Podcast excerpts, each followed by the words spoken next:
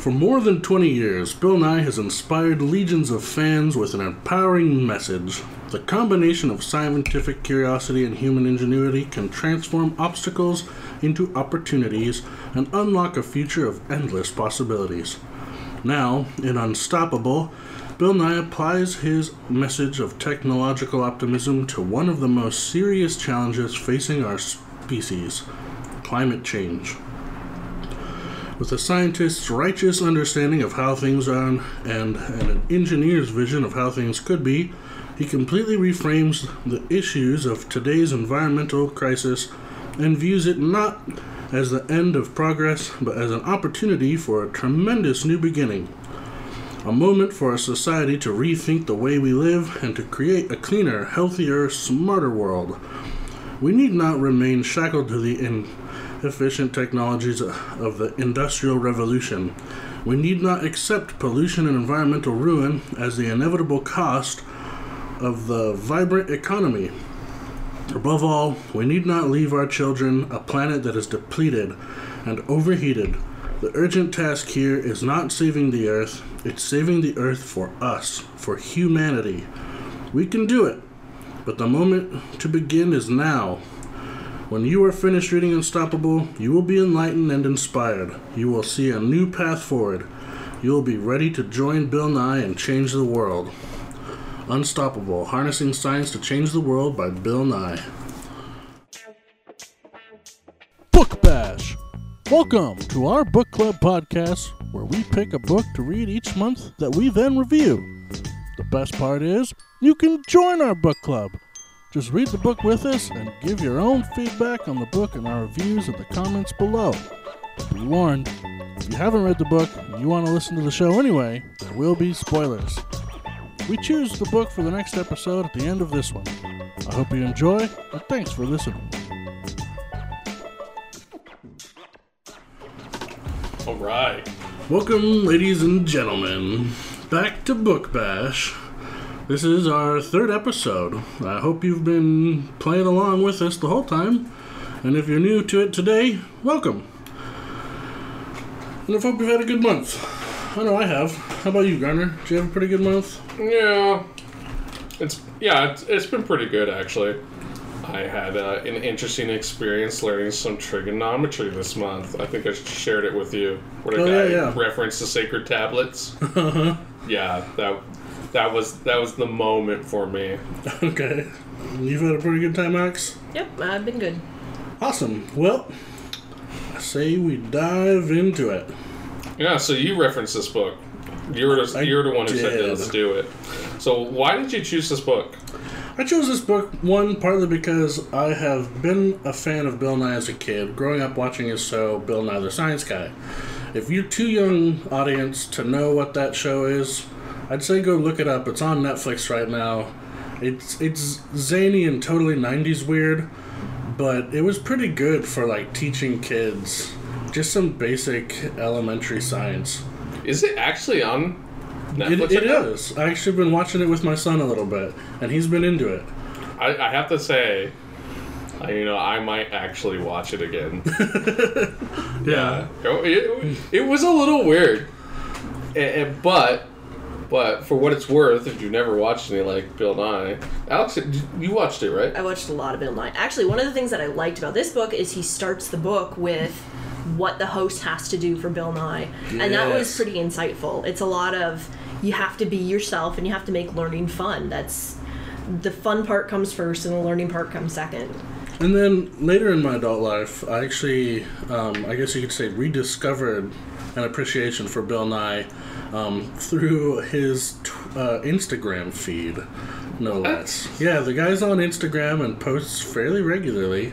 Um, usually, like when he's going to media events or when he's working on special projects, like either with space programs or um, some environmental studies programs, and it's pretty cool.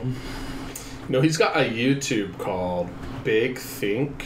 Yeah, Yeah, I watched a few of his things there. I have to say though, him like trying to explain an idea in like less than ten minutes. yeah, Um, usually his he just kind of like circles the question a few times and goes, "You can do it." yeah, it's pretty. It's pretty out there. I actually really like Bill Nye. So you pretty much are like, "Hey, I like him. I'm watching him with um, Yeah, kid." and, and I'd recently gotten into Audible, and they run some ads on their main pages sometime, and one of them that came up was that Bill Nye was doing a new book available for pre-order, and I didn't order it then, but I put it on a wish list in the thought that maybe one day I would bring it to our book club table, and fortunately for you, audience, that was last month. So you've gotten to join us, hopefully, in reading this, and uh, and now we get to uh, talk about it. we're, we're gonna we're gonna tear it apart. Yeah. We're gonna give Bill Nye a what for. Actually, you know, uh, I'll send this episode to his Twitter account. Yeah. yeah. Actually, Alex, you brought up something about his little manifesto at the beginning. One of the things that's interesting is just like the manifesto is actually very specific. Like it said things like there he couldn't have any like a way back time machine or like he couldn't teleport to places. Everything had to be done in a th- in a way that could actually happen Yeah. Real science. like a real science way and i was like what like why would it you know like for a tv show you know it was interesting just how specific he was he didn't want anyone buying into this kind of To me, wackiness it's funny. To me, it made some sense. You know, raising a kid. Um, I've watched a lot of cartoon shows with Isaiah, and one that's been actually rebooted recently is Mr. Peabody because DreamWorks did their big stupid 3D film, which wasn't that great, and they thought let's make a TV show that's equally not as good. huh and um and they picked up on a lot of the tropes from the original one which was like go visit a, an event in history and then totally not tell you anything factual. And so it's just like there's a name and a place and as far as the kid watching the show is aware they've learned nothing. Gotcha. So they just yeah you know he just had like a method to the madness just to make sure that you actually pick up something from it.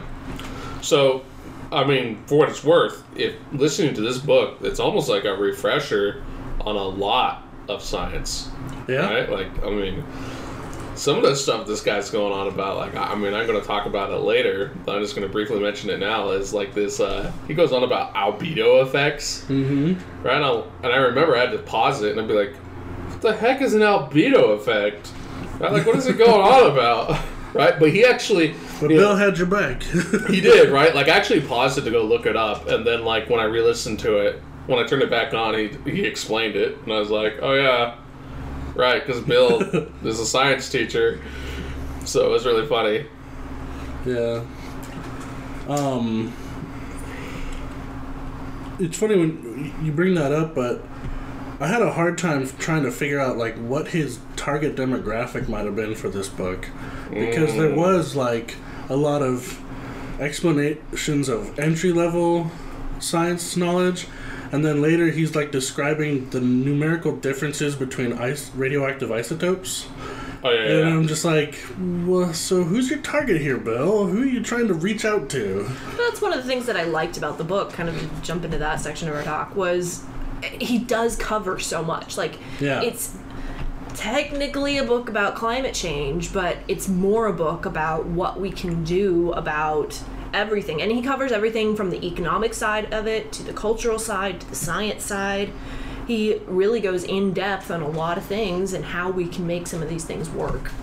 There's some pretty wild ideas that he's throwing around, too. Oh yeah, Yeah, like, he's talking about, he had some idea about putting foam in the, in the, to, to desalinate yeah, the, all the water and like creating like this weird um it was essentially like the way he described it it was like a chemical process to desalinate all of the water. And i'm like what?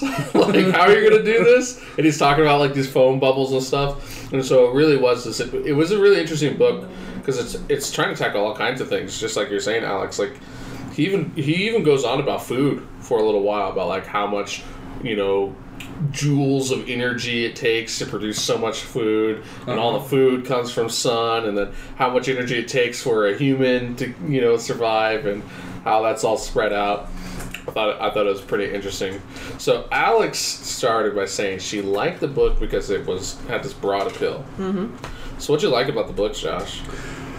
So I liked the book. Um, I, I definitely appreciated the sort of the detail. You know, like while while I say that I had a difficult time determining the demographic, I did appreciate that he would go through some of these um, either the problems or the proposed pro- uh, solutions, kind of step by step through their processes, explaining.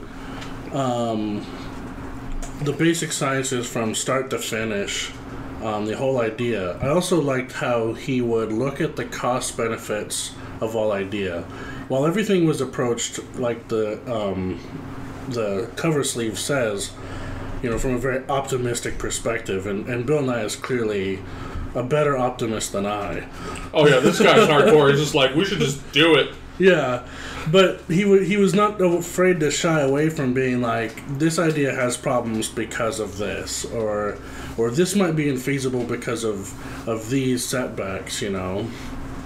Yeah, it, it's really funny because he he never ever shied away from that. So like, there's a part in a book where he's talking about how you know, I guess in theory we could put a giant laser beam into space Yeah. That will beam energy down to an antenna on Earth. And one of the things he cited as a problem with that is just the environmental paperwork alone would fill a warehouse. right? He's just like, you know, actually, this would just be like a regulation nightmare. Maybe we should just, you know, find a better way to get energy. But he still put it out there. He still, Yeah. you know, he still floated this idea. So it was it was pretty pretty crazy. So yeah, in general, I really liked the, the sort of depth and details that he would explore um, ideas from both the problem and the proposal solution side. Even when it went came to like what he was actually doing in his home to make differences, he went through it very detailedly without it being terribly dry.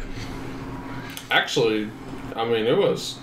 I mean, like he he would, you know, you're talking about the home. Oh yeah, Yeah, he would he'd go on about like how he's remodeling his home and the specific plans he had, and then the steps he took, and maybe he even kind of hinted at the cost. Like he said, just to put the solar panels on his home, it cost almost as much as it would take to put a swimming pool in his backyard. yeah, Like it was just pretty specific. It was pretty neat.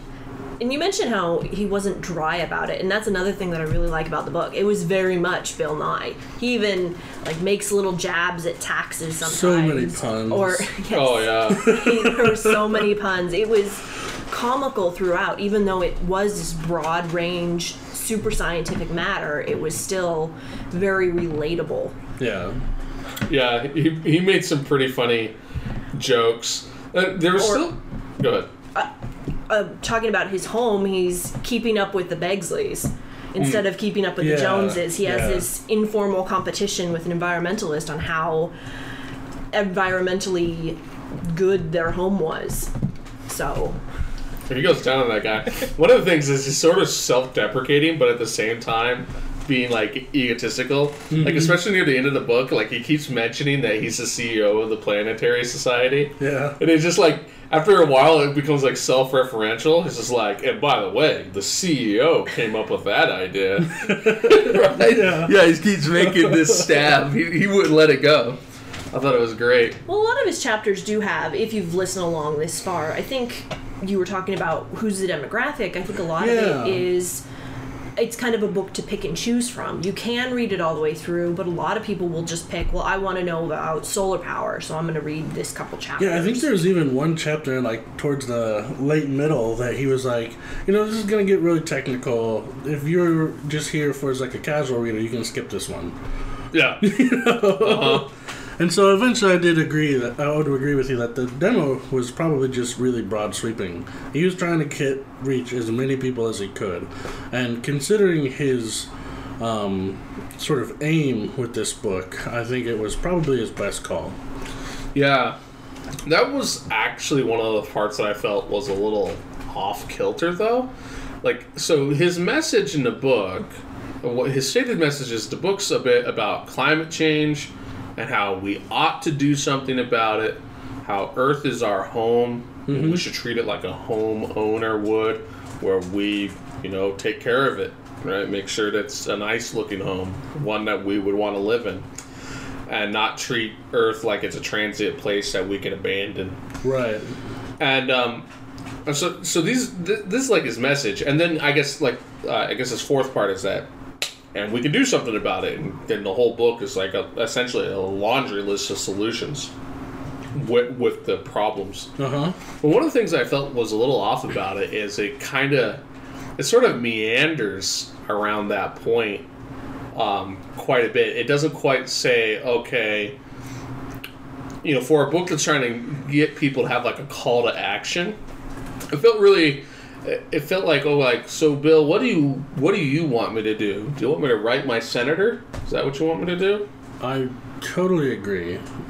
Is um, if I was to then move, uh, you know, I'll, I'll probably cover this actually in what I didn't like about the book. Mm-hmm. Um, and that was basically that at the end of the book, I felt like, okay, but I don't own a home. What do I do? You know, I'm. How, do, how does the little guy help? Because I'll tell you what, a lot of us in America are the little guys.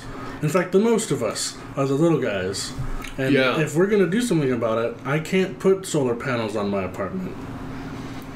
you know? Yeah. And see, I kind of disagree. I think that his point was, or his call to action was that we need to start thinking about it. We need to stop the deniers. We need to realize that climate change is happening. And while a lot of the book is how to fix it, a lot of it is also just admitting the problem, realizing that it's not going away. It's not just that the climate's changing, because yes, it's done that before, but at the rate at which is changing, and we need to start thinking about things that we can do. You know, even if you're just a little guy and you live in an apartment, you can fix your transportation situation. You can fix where you get your food from. You can fix. You can start going to college and thinking about bigger ideas to solve it, or not going to college and thinking about bigger ideas to solve it. It's just thinking about the problem. Yeah, I, I definitely am- will agree that that was a large part of it. But I, I still kind of felt at the end like that the, the, I felt like I needed a, something a little more, um, I guess, uh, I'm struggling to find the right words for this. But I just felt like there was something more I, I could do, but I didn't know what it is. Just a little more As- tangible. yeah, something a little more tangible. That's the that's the word. Yeah, they're like I- I definitely know what he's trying to say, and I definitely get like his message, but at the same time, I didn't feel like Bill was, you know, like in, in many ways, it's like was this book because you're talking about the demographic. I I sometimes was like, is this book for Arnold Schwarzenegger? Is this book for like the governor of Nevada? Mm-hmm. You know, is this for you know a U.S. senator? Like, it doesn't sound like it's written for me. It sounds like it's either written for a 10 year old kid who's later become a material scientist who's going to save the world, or it's going to become, you know, or it's written for President Obama. right? And if you're anyone in between, you know, GTFO. Yeah. You know, that sort of felt like it's like either you're going to save the world Like, does General Motors CEO need to read this? Yeah, is it for him? So I guess that's my complaint, or, or, or the, my feeling where it felt just weird, is from like a person who, you know, like, like he. There's a part that there's a very telling part in his book, and he just says it very briefly. But he ran a project where he did a garden, and he said it cost him a few hundred dollars a month Yeah. to do his garden, and and then he scrapped it right because you know he had a better idea, and I was like, hold up, Bill, most of us can't put a few hundred dollars into any garden, Right. No one does that. Like you got to be very wealthy. to But put a- maybe we should. Maybe we should stop buying fuel cars, stop paying all that money in gas and carbon emissions. Maybe we should start thinking about things that we can do in our home to do stuff like that. Yeah, I mean, I, I think I think I might be fine with that. But I, my my problem is is that let's say s- someone did that and they just you know lit their car on fire, and so now they have a few hundred extra dollars a month. You know, what are they going to save it up so that they can eventually you know get some solar panels on their roof? Yeah. I don't know. I do feel like there was um, a fair part of this book that was kind of Bill trying to say, you know, so because there were some proposals that he had on project that were theoretical, and he was like, you know, we need we just need more research in these departments. Maybe you're the guy to do it. Yeah. You know, it's like, well, no, I'm not personally because I'm a single father who's just struggling to get by, and I don't have time or the money to go to college to then get the grants to research these projects. However, I feel like there is sort of like an implied message in the book that's like, you know, maybe you just need to try to be looking for solutions. You know, maybe I didn't talk about it, maybe it's not here, but we just need to look for better ways to do things. But I don't feel like that point was quite driven home. I think it was earlier in the book where he talks about some of the social aspects of things, like talking about nuclear power. Nuclear power would be great, but people are wary of it because Yeah. Of various reasons. Oh, yeah. And it's it's changing that social aspect. It's giving people the information and letting them understand that there are less deaths from nuclear power plants than there are from coal emissions. Oh yeah, the more heated arguments I have with my mother are usually about um, uh, like pesticides Sure. because she's um, for one she's way believes in organic um, being better than than not organic and is incredibly distrustful of Monsanto and for some pretty reasonable reasons. Sure, Monsanto is just about like the company of evil. Yeah, Like, I was really surprised when Bill Nye actually endorsed them, kind of, and I was like, "Ah, I don't know about that. yeah, their their business e- ethics are like abominable. But um but the field of research alone shouldn't just be discarded because one big company is doing it bad. Mm-hmm. And that is the contention point. I end up fighting with my mom because she just gets this general bias because those who are in control of it now are doing it wrong. Well, I So- mean, you, you know, let's just talk about something that he brings up in the book. People don't like things that they don't get to know about, like mm-hmm. how it works. Like with these nuke plants, the government's real secretive about how they work and Yeah. where the material goes and all this stuff. They're pretty secretive for safety reasons, right? And Monsanto's pretty secretive about their secret formula Yep. because, well, you know, that's how they make money. But- Right. But, people don't like, you know, something secret like that. Yeah. Right? They would prefer something that felt a little bit more upfront. And I totally agree with that. Bill mentions that, you know, for nuclear power to be better, a more open um, management system, you know, for the public is like something that really needs to happen. You know, no more of this. What do we do with the depleted uranium? I'm not gonna tell you. you know. Yeah. I really love that aspect of the book. that, You know, we- we talked about it earlier, but just how he would often bring up like what hurdle needs to be overcome to get something together. You know, like just- even various technologies. One of the things he talked about a little bit was um, that really spoke to me, and which also made me simultaneously very sad, is that, huh? I said, oh, Yeah, yeah. It was, it was uh, unfortunate. In like 2006 or so, I wrote a paper in my environmental science class about fuel cells. You know, batteries, uh huh. getting power from hydrogen, and I wrote a paper about it. And then to listen to him talk about how we need better storage stuff, I was just like, yeah, actually, you know, it, it's been 10 years. What's going on with these fuel cells? Right? And, uh, you know, what was interesting about it is so fuel cells were actually brought up in President Bush, of all people, in Uh-huh. his State of the Union address way back in 2003. Like, he was like, we're doing it. I'm doing subsidies for it.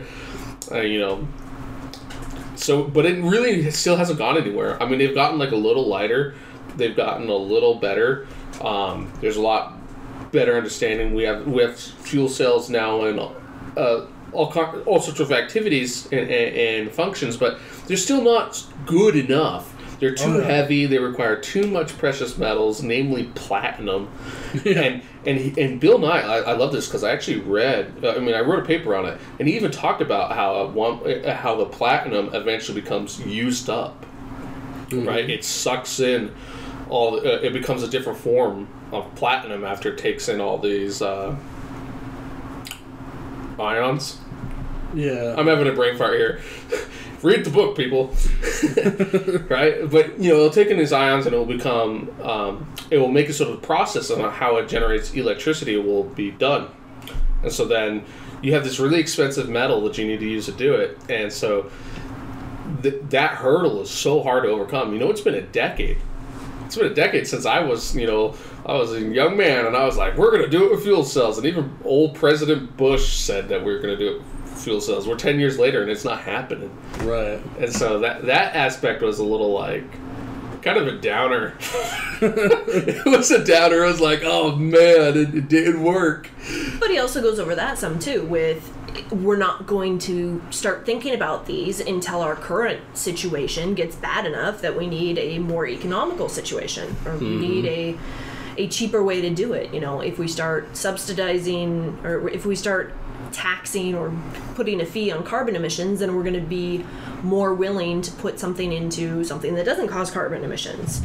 Yeah, I like that too. By the way, how he said um, one of the things he talked about is how you can indirectly subsidize something, even if it's not directly subsidized. Yeah. So like, you know, you talk about these oil fields. It's like you know we park armies next to these things.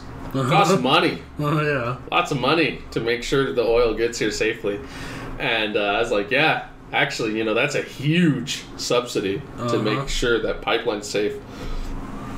And uh, if we factored in that cost, um, you know, maybe these other, you know, these other things would look a lot cheaper. Yeah, definitely. So, did we cover what you liked about the book, Gunner? Mmm. No, but I I think it's fairly apparent. I'm really into like the science side of it. You know, he gets very technical. He uh, I was talking to Alex about this before we started the book, and uh, yeah, I, I hate to admit it, but every time I listen to some guy try to explain how they get electricity from a coil with some magnets, Yeah. like that just like reflects off me.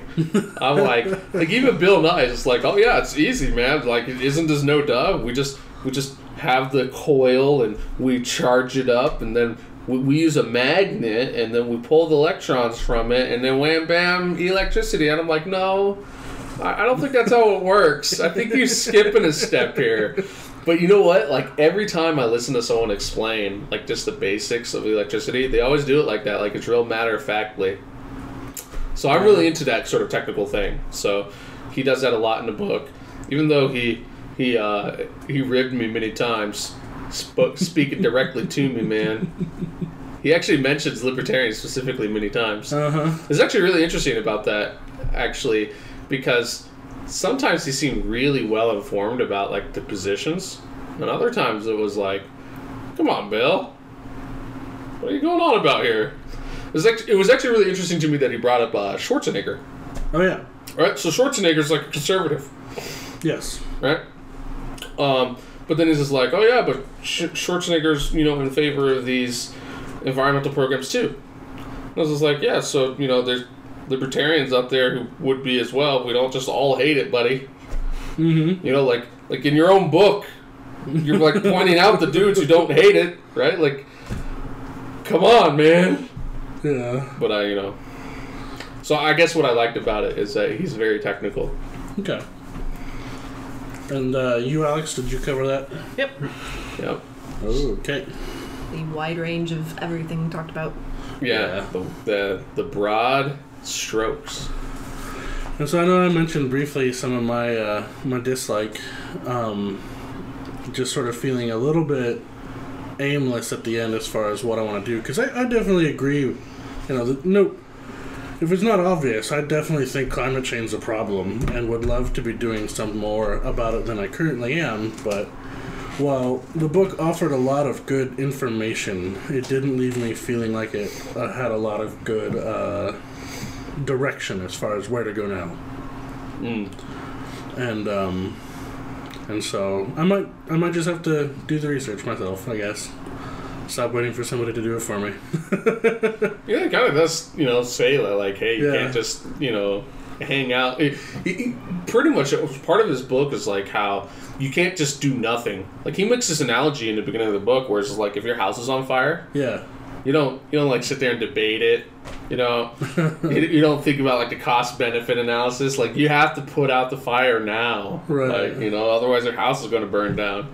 And uh, so I I really feel like in some ways the ultimate message of his book was do anything, Yeah. right? Anything. Here's a lot of ideas, something. So Definitely.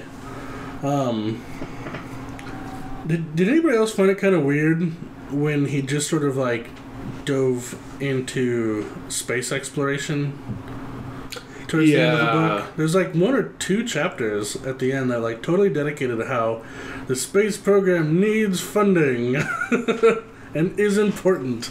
maybe Alex knows. It was a definite shift in the book, but he does mention that a lot of things have come out of space exploration. Like some of the improvements to his home were from space exploration stuff, mm-hmm. like the shiny underside of his roof to reflect heat out.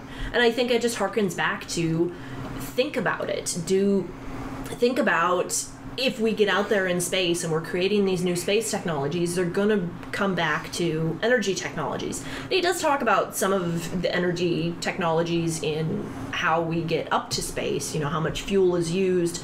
We need to come up with cheaper fuel, we need to come up with lighter fuel, lighter spacecraft. And I think it, it was a little jarring, but it was still a natural tie-in to the rest of the book, where it's not just about Earth; it's about everything we do on Earth, and some of the things we do on Earth is about Yeah. going to space. I also think that I appreciate that this book is as new as it was, you know, and it, I feel like it could very easily become dated in just a few years, Mm, yeah. you know. But it's almost the sort of goal, perhaps, of the book. Yeah, he was talking about automated taxis, and that's something that Tesla just announced this year. So either he Yeah. had insider information last year, or it's really something that will become outdated soon. Is that we will have automated taxis, automated transportation. yeah, I know Google's working real hard on something like that as well. And I think Uber just announced that they were going to stop using Google Maps and make their own because they wanted better resolution. They wanted to know where front doors were instead of just streets. They want to hmm. know that way when they pick people up, they can stop in front of the front door. So they're cool. investing in their own map technology. Interesting. Yeah, there was a little bit of this book, if I say a negative, in that. So I listen to a lot of like economics podcasts and stuff, Oh, yeah. and uh, so there's this interesting aspect. There, one of the parts why I was really frustrated that he kept like being like, "It's you guys who like liberty and stuff. You're the problem." You know, on from the economics angle, right? If you can make a system more efficient, then you should do that. Right? That's how you make money, buddy. And so there's, you know, a lot of this stuff that was kind of a negative for me is that I'd heard it before, right? We discuss it all the time in economics, like really crazy ideas. I mean, like he brought it up briefly, but one of the things that's talked about in econ is how um, a lot of their their earth it's just paved over, and he brought it up in a book. He said uh, it was like, I think he said it was two percent of the United States was completely paved over. Yeah, I think so. It might have been four actually, but the point is, is that there's this massive amount of pavement, and it absorbs all the sunlight, Yeah. and then it's heating up the earth. And from an econ standpoint, we look at these these these parking lots that are a lot of them aren't even being used, right? Oh, like the vast majority of car stalls are not being used at all. They're waiting to be used. They're just empty bowls, essentially. and uh, to make matters worse, they tend to be dark, and so they're absorbing heat, heating up the air, making people's lives miserable. We have to constantly repair them, so on and so on. And um, and so I thought it was really interesting to have him talk about it. But for me, it was just like, ah, you know, I've actually heard this stuff. You know, Bill, you're kind of preaching to the choir here a little bit, man. Yeah. But then he's just like, but you're not in the choir because you're libertarian, Garner. We're like, oh, you're right. Sorry. But he did have a different angle than I'm sure most of the econs have, which is putting making it white so that it bounces heat back. Yeah, the albedo idea was definitely different. So like, you, you are right. Some of the stuff was different. Yeah, my parents are actually going to be re-roofing their house recently, and I mentioned some of uh, that talk there, and I was like, you know, he mentions how like having a lighter color roof not only is a little helpful for the planet on a small scale, but um, also helps with some of the uh, insul- or the insulation needs, some of the heating needs. Some of the stuff I find really fascinating. I know we're kind of like on the, you know, let's beat this book down, but I just thought this was a really interesting book. So, um, one of the things he didn't really explore, and I, I'm not sure if he was like purposely tiptoeing around it, was um, one of the arguments to be made is that, you know, because we don't have to do anything right now, and humans adapt to their environment and change their environment to their needs. Like, he didn't talk a lot about adaptation. Like he like when he said that we might have to build up big sea walls, he just made it sound like that was automatically a bad thing. Yeah, Yeah. and he, he has its tagline both in the in the cover liner as well as in the early chapters about how we don't have to just save the earth; we have to save it for people. yeah. And it's like, yes, but not necessarily. You know, to me it was what was funny about it is sometimes just kind of taking stabs at stodgy people who don't want to like change. Uh, And it's like, yeah, but adaptation would be like the ultimate change, right? Like if you had to just adapt to a new earth. right. right? You know, humans are good at that. Actually, it's actually we're really good at that. So, I'm not I'm not sure that you should automatically discount that idea. That being said, that, that I'm not like some sort of crazy climate change denier. I actually think that you know, um, like Bill, you know, if your house is on fire, you should like put it out. Yeah. So, I don't know. He does go over it a little bit where it's not just the change, it's the rate of change. Can we adapt that fast? And is our quality of life going to stay the same? It's not just can we adapt and, you know, we're going to go back to using stone tools and nobody's going to have food, but it's can we adapt and still maintain quality of life everywhere in the world, not just for America, but third world countries too. Can we stay keep the quality of life and even improve it with some of these newer technologies? Sure.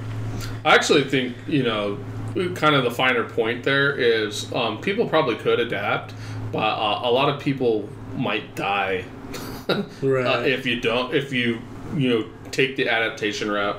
I actually played a really crazy video game that was based on climate change models and stuff, and it's this sort of game where you're going to lose. You're going to lose like over and over. It's called Fate of the World okay. and in the game it's pretty much like charts and graphs you play it like a card game and you try to like solve the world with various strategies like you can be like i'm going to make america use nothing but electric cars but you didn't solve the coal problem so you lose the game anyways right and then you're to be like i'm going to make america just turn off coal and then like you know they kill each other so I remember I played the game uh, quite a bit, and um, one of the routes I tried was the adaptation route.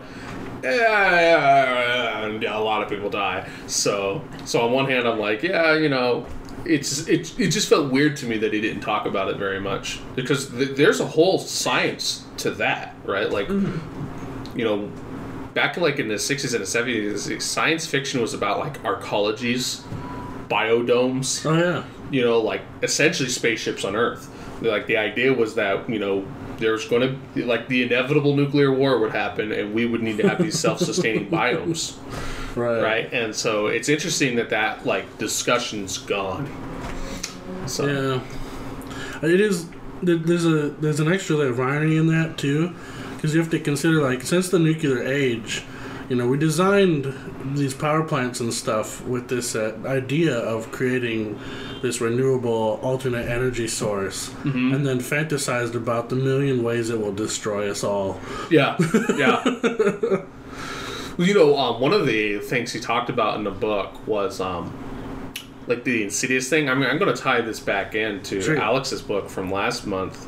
Um, the book was Beyond religion. Beyond Religion with the Dalai Lama, right? Uh-huh. So you could have like almost any system you want. It could sound great, but you're gonna have this nuclear tech come out, and he's gonna whoop whoop, and you detect a little bit of uh, radioactive material on him, and then he's got to clean up, and then ah, there's still something there. Let me see if I can find it. And he, and Bill Nye's talking about it. It's these, these uh, radioactive fleas they call them. What, I, they didn't call it that. It was a it's a something flea, like a uranium flea. But the idea is there's just like a little Yeah. speck of radioactive material on them.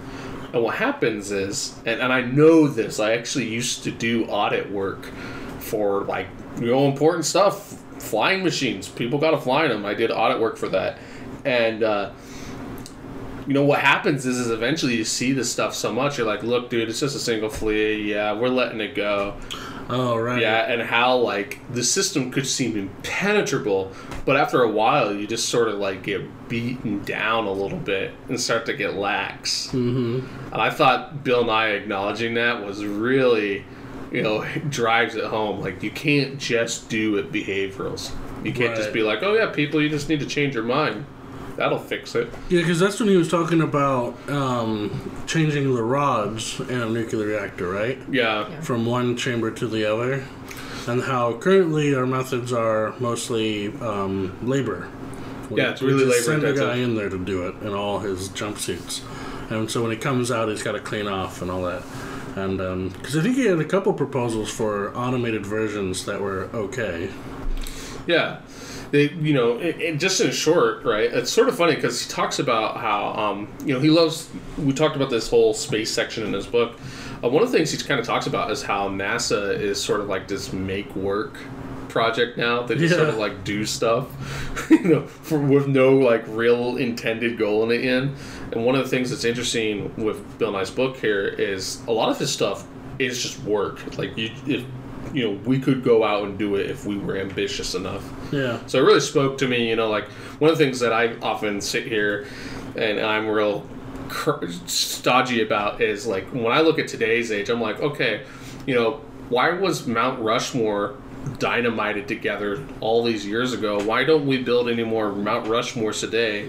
These guys put like a Great Wall in thousands of years ago. Where's our Great Wall? Right. You know, somebody built a pyramid. It looks pretty sweet. Where's ours?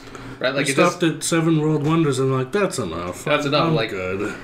You know, so I actually I I feel Bill Nye like we should do something impressive. We should Yeah. do something that should impress people. Yeah, his optimism is definitely a bit infectious. Yeah. That's I've been going on and on. What do you think? Should we build a pyramid? No. No. We are too technical, technologically advanced to build a pyramid. But I do agree that we need to do something that's up to scale. You know, we can't just blow up another mountain and say that's cool because we've done it before. okay, so it's got to be cooler than mountain destruction, cooler than a wall or a fence. I think we are kind of working on it. We've done things like the Mars rovers, and that was pretty impressive. We've done things, you know, sending people into space was impressive.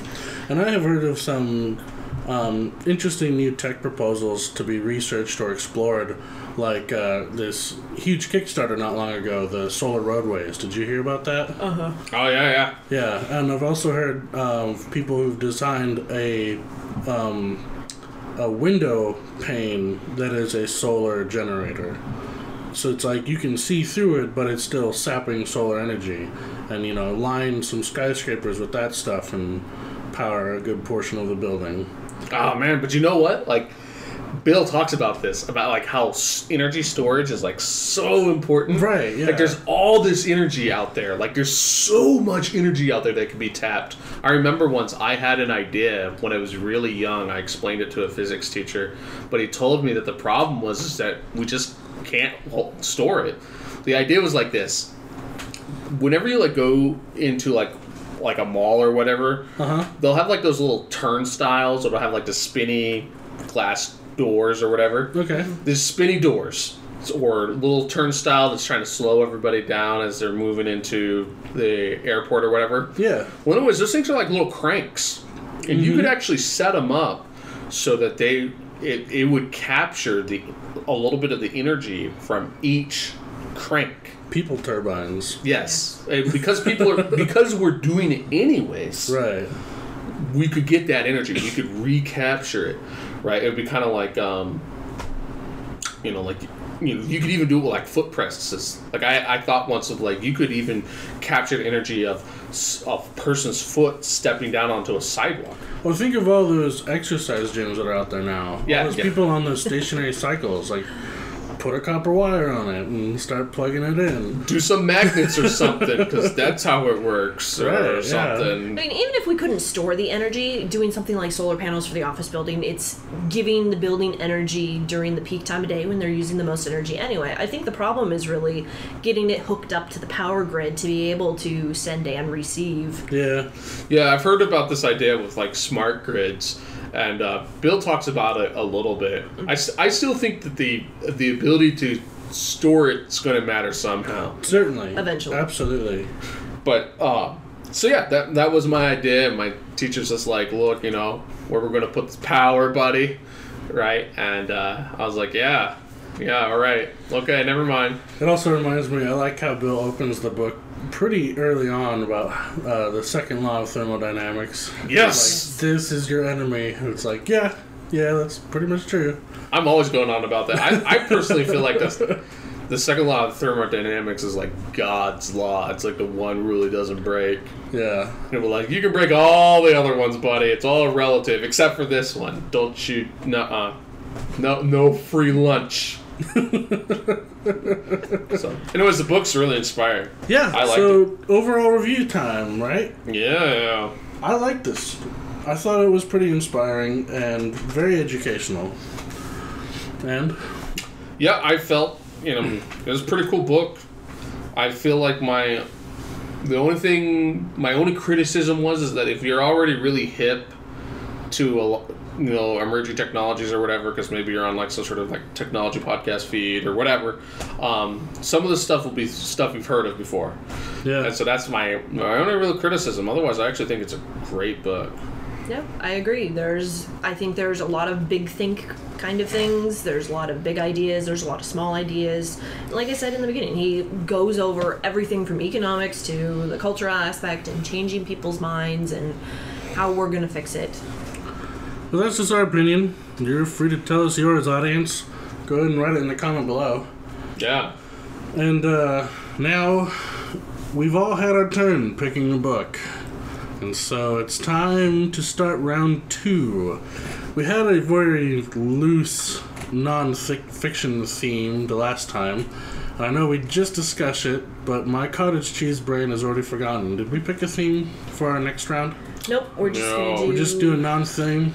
We're, we're gonna we're gonna put out a smorgasbord of books and then Alright, we're gonna choose from the books. So we're still going to, uh, each of us are going to make a list of books that the other people will choose from, but the person presenting the list is determined by a roll of the dice. And so we'll roll the dice today, and then in post, I will let you guys know so that you don't have to wait what book we're going to be picking. all right i have dice We have dice.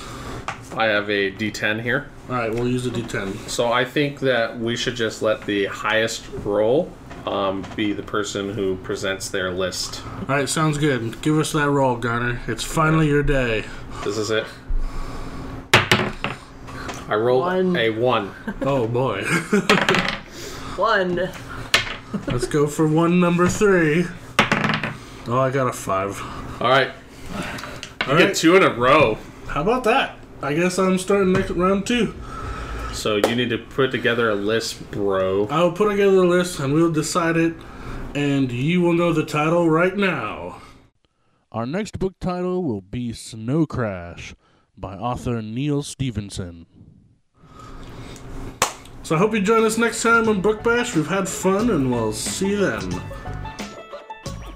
Thanks again for joining us, and I hope you enjoyed. Sound effects provided by the F Sound Band, and music provided by Bensound. Why not tell us what you thought of our review in the comments? And join us next time on Book Bash!